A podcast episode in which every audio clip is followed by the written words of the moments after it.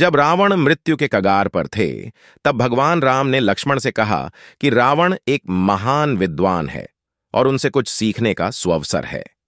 लक्ष्मण गए और रावण के पास पहुँचे। रावण ने उनसे तीन महत्वपूर्ण बातें कहीं।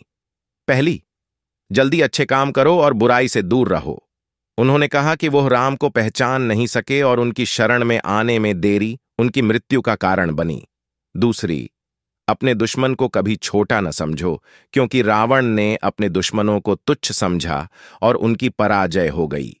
तीसरी, अपने जीवन के रहस्य को किसी के साथ साझा न करो, क्योंकि रावण ने अपनी मृत्यु के रहस्य को विभीषण को बताया था।